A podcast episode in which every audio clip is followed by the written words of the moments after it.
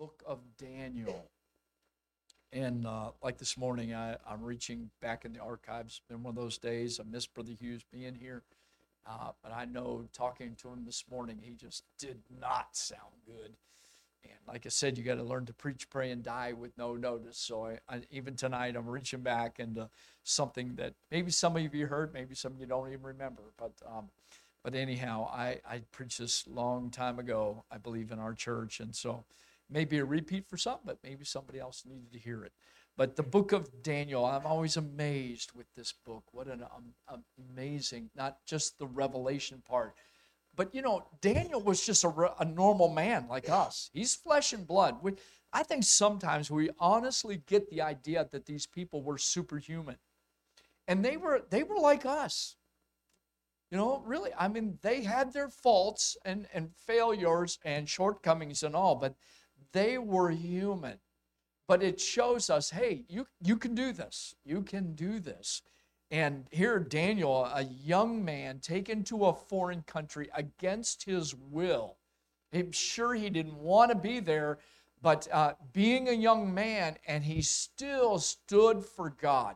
He still stood for what was right. And it goes back to the beginning of this, this book where Daniel purposed in his heart that he would not defile himself with the king's meat. He purposed in his heart he would not defile himself. And it would have been easy. He could have said, My pastor's not here. My parents aren't here. My, I don't have anybody else here. Nobody to sell on me. Nobody, you know. But he determined that he wouldn't do it.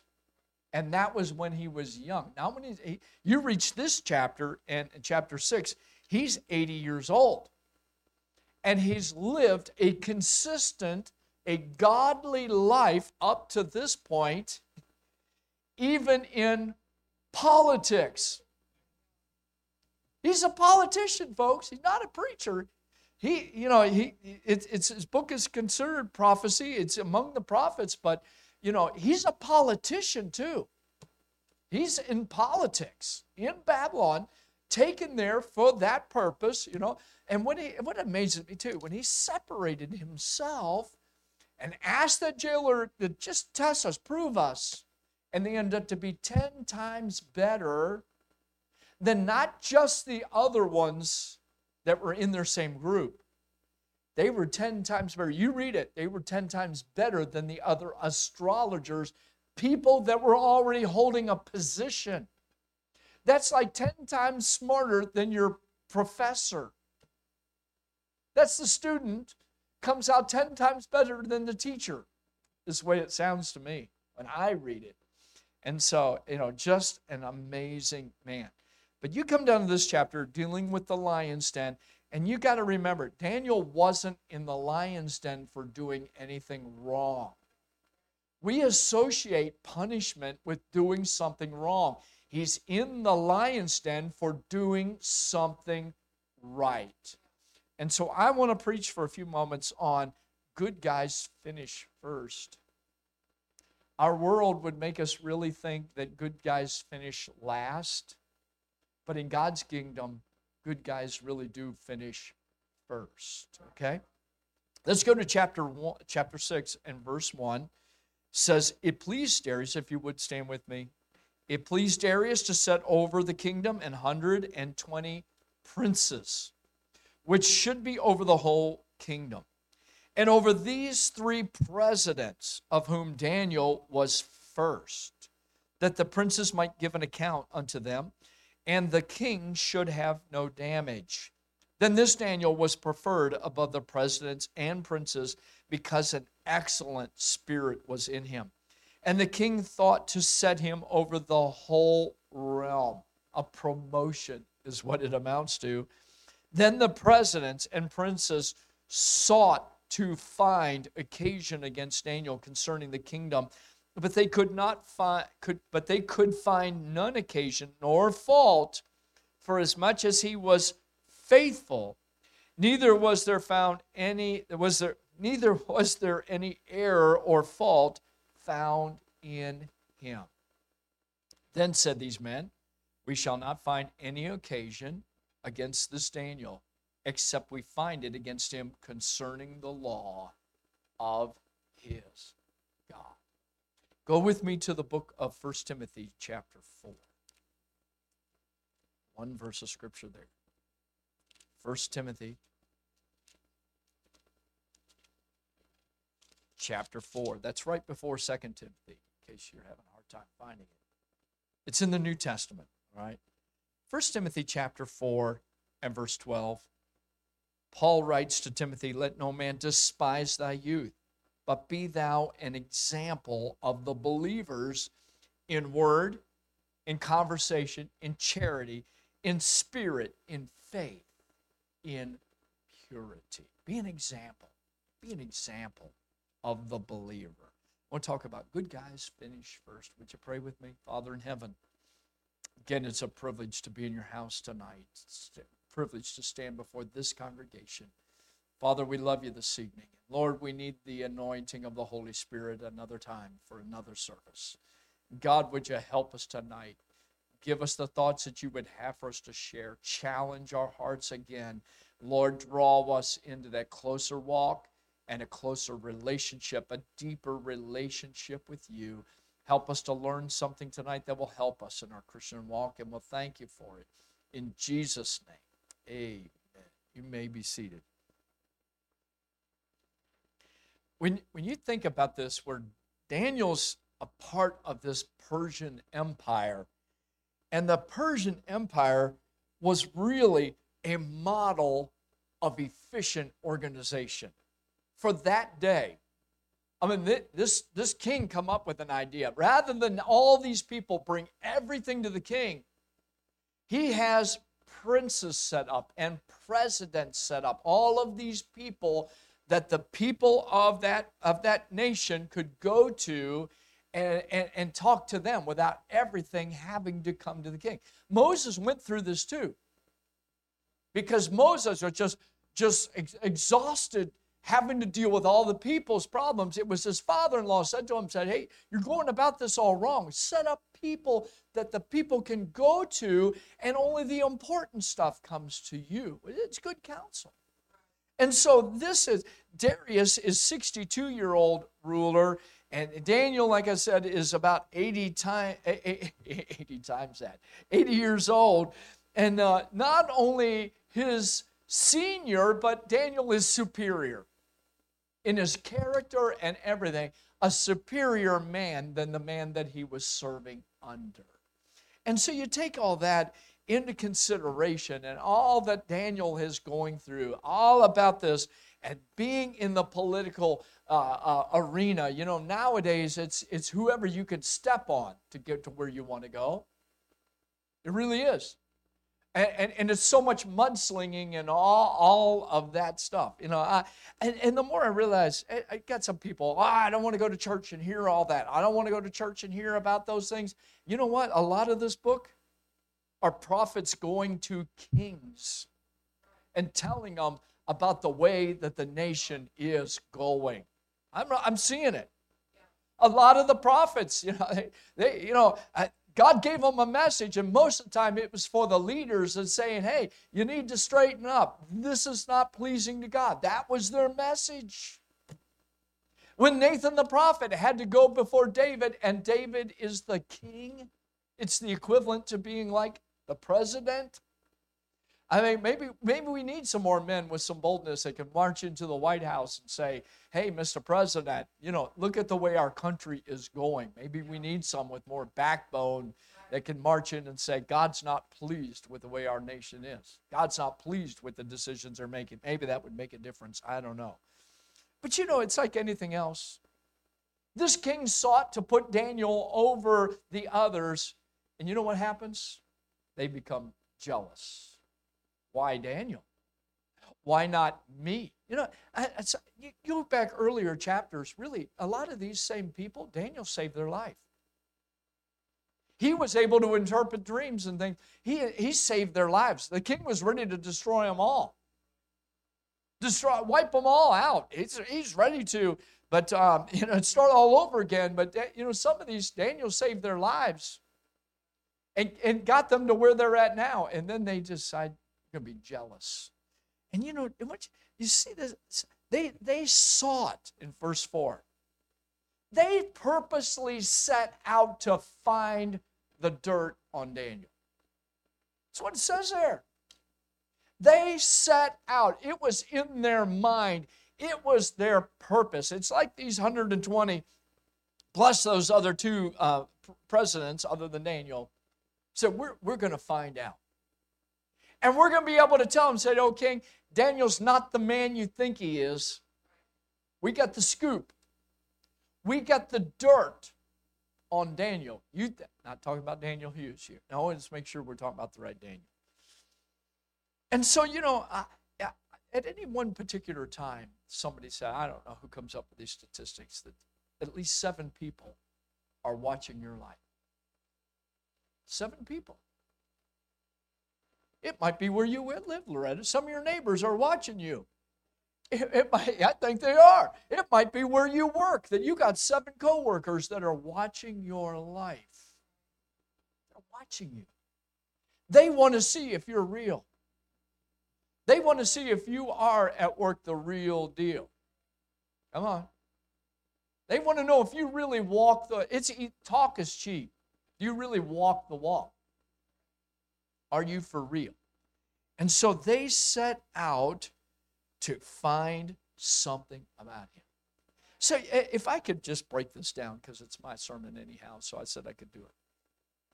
I just believe there has a certain, if you took a certain percentage of these presidents, some of them decide, you know what, we'll watch Daniel at work, around the office. Because if we could catch him doing something, if we could catch him coming into work late, if we could catch him doing something, we'd be able to say, Oh, King, we've been watching him at work because he's not the man you think he is. Mm-hmm. I got a new coworker. My other coworker retired in September, so I got a new young man. He's having to learn the hard way. He, he got called into the supervisor's office, you know, and, and he got caught clocking in and going back to his car, clocking in, you know, and do some things. He said he just got a little bit too comfortable, and the boss had to tell him, you know, you need to straighten up, fly right, you know, and a few other choice things. And um, and so it, it scared him. But you know what? I just really believe that Christians ought to be the best workers on. I really do. I think if there's anybody that should be the most dependable and the most trustworthy, it ought to be the Christians. I remember back way back when I worked at the funeral home full time, and somebody came in to pay one of their bills, and uh, and they had some cash, came in and paid it in cash. And, you know, director came to me and said, Bob, I, I, I can't remember what happened to this money. And he said, I know you didn't take it. Thought, wow, I'm glad I didn't go call it that time. but you know what? I, his, his reaction to some things was now there's somebody you could trust with their wallet. There's a person you could trust with your wallet. That's how he complimented somebody that was trustworthy. You know what? I, I want to be that kind of person. I think every Christian ought to strive to be the best that they can on the job. Are you the most trustworthy, faithful, loyal? And sure, I know they call it's it's work. You could say, but I don't like it. If you did like it, they'd call it something other than work. It'd be called fun. It'd be called play. Uh, it's called something. But that's why it's work. We've got to do it. Tomorrow morning, I'm just like you. I got to get up and make myself go to work, pick myself up by the back of the neck, and say, You will get up. I like to sleep in. I'd like to keep hitting that snooze alarm. I like it. I need my beauty sleep. You can tell. I need it. But you know what? They're counting on me. You know something? They're counting on you. You've got coworkers that are watching you. I know I had coworkers, boy, they'd like to see me fly off the handle. They'd love to see me use some words that I don't use. They're just waiting. Some of them just know how to push your buttons to get you irritated. They're just trying to see if you're the real deal. Come on. You should be the best worker on the job. Being the most efficient that you can be, the most trustworthy that you can be. Let me move on from that. Let's go. There had to be another group of these princes that decided, let's watch Daniel at home. We're gonna we're gonna sneak around his house and we're gonna peek around the bushes and if we could catch daniel i don't believe he was married but, you know I, I, if we could catch him dragging his wife around by her hair around the backyard if we could if we could catch him beating his kids if we could catch him doing things you know what? We're gonna go through his mail. We're gonna go through his internet we're going to go through his emails. We're going to check his texts. We're going to check his phone. We're going to, now I know they didn't have all that back then. I don't think. I wasn't alive back then, but I don't think they had it. But if we, oh, eh, we're going to check him out and we're going to be able to say, oh, King, you know what? We've been watching him at home and he's not the man you think he is. Set out to find an occasion against him. Do you know what? If we could catch him you know, lets me know it, you got to watch, you got to be careful what you're looking at, what you're watching on the internet. I understand. I know there was a time we preached against people, preached against computers and everything. You know what? You, you can't use your toaster without having a computer in it. Your microwave is a computer. Your car has got a computer in it. And to be able to, to, to we got to use, most of us have to use computers at work. To be able to, to, to stand up here and say, you know, you, thou shalt not have a computer, I mean, it's almost, you, you just can't do it. But we got to be able to trust each other what we're, what we're doing on that computer. Come on. What you're doing on that, you got to be careful. You got to be careful about what kind of influences you allow in your home. Come on. Does your home life reflect that you're a Christian? Does your home life reflect that Christians live here in this place? Help me out now. Either say amen or oh me. One or the other. But there, I just believe there were some of them watching and saying, if we could just catch him, we'll be able to say, King, he's not who you think he is. We're watching him at home. Like Paul said, be an example of the believers. What I said this morning, the people that know you the best are the people you live with, that you go home with. They're around you all the time. You've got to be the real deal. Whether you and I know at, at, at home we just we're able to let down. You're like a, you're like that balloon all day that's filled up, and then when you get home, it's just like letting it go, and you're just everywhere.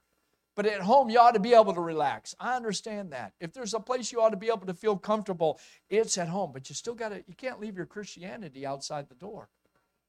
We got to be Christians at home. Our home life has got to reflect Christians. Let me go on real quick. What about your business dealings? You know something? Our business dealings ought to reflect that we're Christians. You know, at one time, I don't, I don't know what it is currently. Number one bad risk in the United States are churches and pastors. I take offense to that because I are one. I, I know better than that. I am one. I'm a pastor. But you know what? The number one bad risk. How many pre- uh, bank boards that say, oh no, not another church, not another pastor. Let me tell you, I do not use the ministry to get a free cup of coffee. I don't like coffee anyhow. I don't, but I wouldn't use it to get, you know, I don't know how something could smell so good and taste like pond water. I just don't know. I mean, those of you like it, that's your thing. Uh, of course, I'm dying for a tea right now, but you know what? I'm trying to stay away from it. But you know something? I, I don't use it to get a free haircut. I don't use the ministry to get any kind of anything free. I don't expect that. I know if there's time somebody wants to bless me, that, that's fine, but I don't use it as that. We got to be careful that our, our business dealings reflect that we're Christians. You know, bad checks, uh, unpaid bills, bad checks or not, that doesn't reflect good. I know we get up against hard times. I've been there too. And if you put God first in your giving, God will bless you. He's done it for us over and over again. I don't know how. But we put God first. I'd rather cheat the electric company than cheat God. Put Him first in your giving. I'm not advocating that. Now, no, listen, don't get me wrong. I'm Brother Jeffrey said I don't need to pay my bills. I did not say that. But you know something? Put God first in your giving, and God will bless you. That 10% belongs to God, it's God's money. Pay your tithes, pay them. Do you know, there was, it, it, it was sad when a certain preacher in this area, you went into a certain pizza establishment, and there was a list by the cash register that said, do not accept checks. And this person's name was on that list. Now, wild horses could not drag that name out of me. So don't even try to ask me because I would not tell you who that person was. And let me tell my wife will not tell you either. About $83,000 would get you that name. But, you know, if you've got that, that would pay the rest of the mortgage off. But you know something? That's not a good testimony, folks. It's not a good testimony. We've got to be honest in our business dealings. Come on, this is good preaching. We need this. We've got to be honest. Our business dealings ought to reflect that we are Christians. They had some of the, the big revivals with, with uh, Billy Sunday and some of them up like up, up in New York, I think is where he preached. And he said, you know, they knew they were having revival when they closed down the bars and people began to pay their bills. That's in one of their books about their life. They said they knew they were having revival. People paid their bills and they closed down the bars. What a combination, you know. Anyhow, but you, I, I had a man wanted to wanted to go around years and years ago, and I believe he's still involved in the church. Wanted to go around give his testimony and what God had done for him, and that's great. But he left a house that he was renting a mess. He took furniture out of the house that did not belong to him and did not pay all of his rent. You know how I know it's true? I cleaned up the mess in a rental house. Not my rental house, but I cleaned it up. And want to go around and give their testimony and tell how great God's been. You know what? It's like you need to make some things right. Come on. We need to, in our business dealings, need to reflect that we're Christians. And let me give one, one more. I believe there was a group of these presidents, because we're running out of presidents, I'm going to have to quit. There's another group, a last group, that said, we're going to watch his character. We're going to watch Daniel. We are going to scrutinize his character. Because if we can find something in Daniel, we'll be able to say, Oh, King Darius, he's not who you think he is. You should have heard the language that came out of his mouth. You should have heard the jokes that Daniel was, heard, uh, was telling. You should have heard some of the stories. You should have heard some of that. Oh, King, you can tell it's not the man you think he is. Come on. Your reputation is what other people know you as. Your real character is what God and you know you as. Your character is who you are when the lights are off and nobody's watching, nobody else sees. It's who you are deep down inside. I may be able to fool a lot of people. I may be able to fool you. You're not going to fool God. God knows what you are. God hears. I know. I get people. I work. I apologize. You know, they use some kind of language. Oh, I'm sorry. And I was like, you don't have to apologize to me. God hears you all the time saying God hears you talk like that all the time. You know, you think you got things hidden. God sees. God knows. You may be able to fool me. You may be able to fool your parents. You may be able to fool the church board. You can fool a lot of people, but you're not fooling God. I know back when I was a youth pastor, there was a man in that church that thought he could go and see this woman down in Baltimore or someplace. And it wasn't his wife. Had a wife, two children. Thought he could go down there to a park. And wouldn't you know, at that same time, there's a girl from the youth group at the church there at that park at the same time. God must laugh at some of the things that we think we can get by with, and uh, you know, and think that nobody else knows. You know, it's it's like the man that um, that went into one of these chicken uh, KFC or something like that, and they got the box of chicken, and so uh, the manager of the that that particular restaurant was putting in his deposit, and he was going to walk out with the deposit for the bank and put all this money in that box.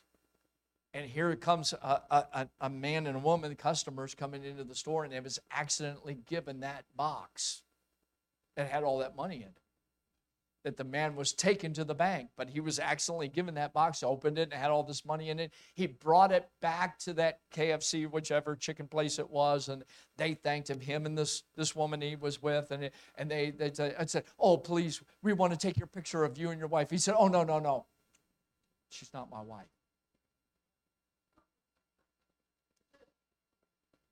You know something? God sees, God knows your character. God sees you when you're sleeping, He knows when you're awake. You know, our, our, our vocabulary, our actions, our appearance, everything about us.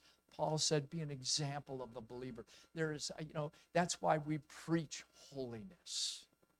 Because he says, come out from among them and be separate. And I believe it's got to be as much on the inside as it is on the outside because what's on the outside is a reflection of what is on the inside of me. That's holiness. Got to be something different. Come out from among them and be separate, be different in everything the way you act, the way you talk, the things you say. Uh, and it, you got to re, it's got to reflect that you're a Christian. And this group probably said, Oh, Darius, you should have heard Daniel. He was the life of the party. You should have heard the things he was saying. He's not the man you think he is. Do you know what it comes? They come to the conclusion we find in verse 5. Then they said these men, We shall not find any occasion against this Daniel, except we find it against him concerning the law of his God. What a testimony. It says earlier in, cha- in that same chapter, in verse 4, yeah, and ex- verse 3, an excellent spirit was in him. There was an excellent spirit about this. The only way that they could get Daniel was to set the king up as the God of the month club. They're going to say, Oh, king, there's nobody can pray to anybody but you for a whole month. And then we'll catch but isn't it interesting? It's like a, you know the story, but it's like a reversal of destinies. They thought they could catch Daniel, and Daniel gets put in the lion's den, but in the end, they get put in the lion's den. You know what, really? Good guys do finish first.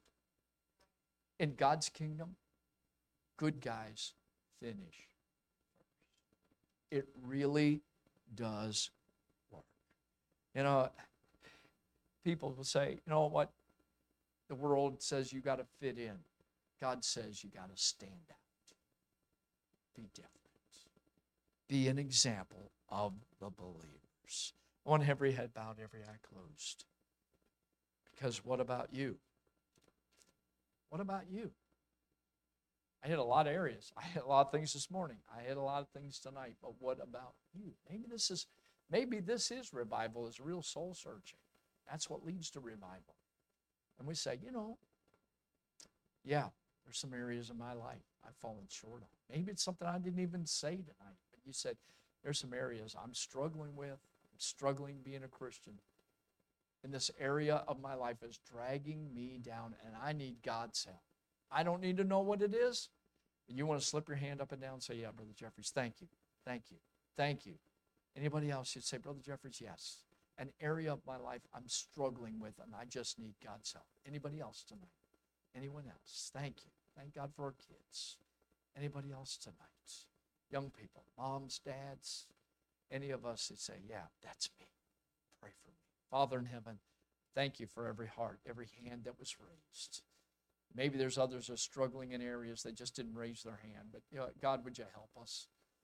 Would you help us tonight? Help your Holy Spirit put a spotlight on those areas of our lives that you're not pleased with. May this lesson from Daniel really challenge our hearts that our lives would be pleasing to you. Help us to be examples of the believer in every area of our lives. Help us tonight. Would you meet us around these altars, we pray? And we'll thank you for it in Jesus' name. Amen.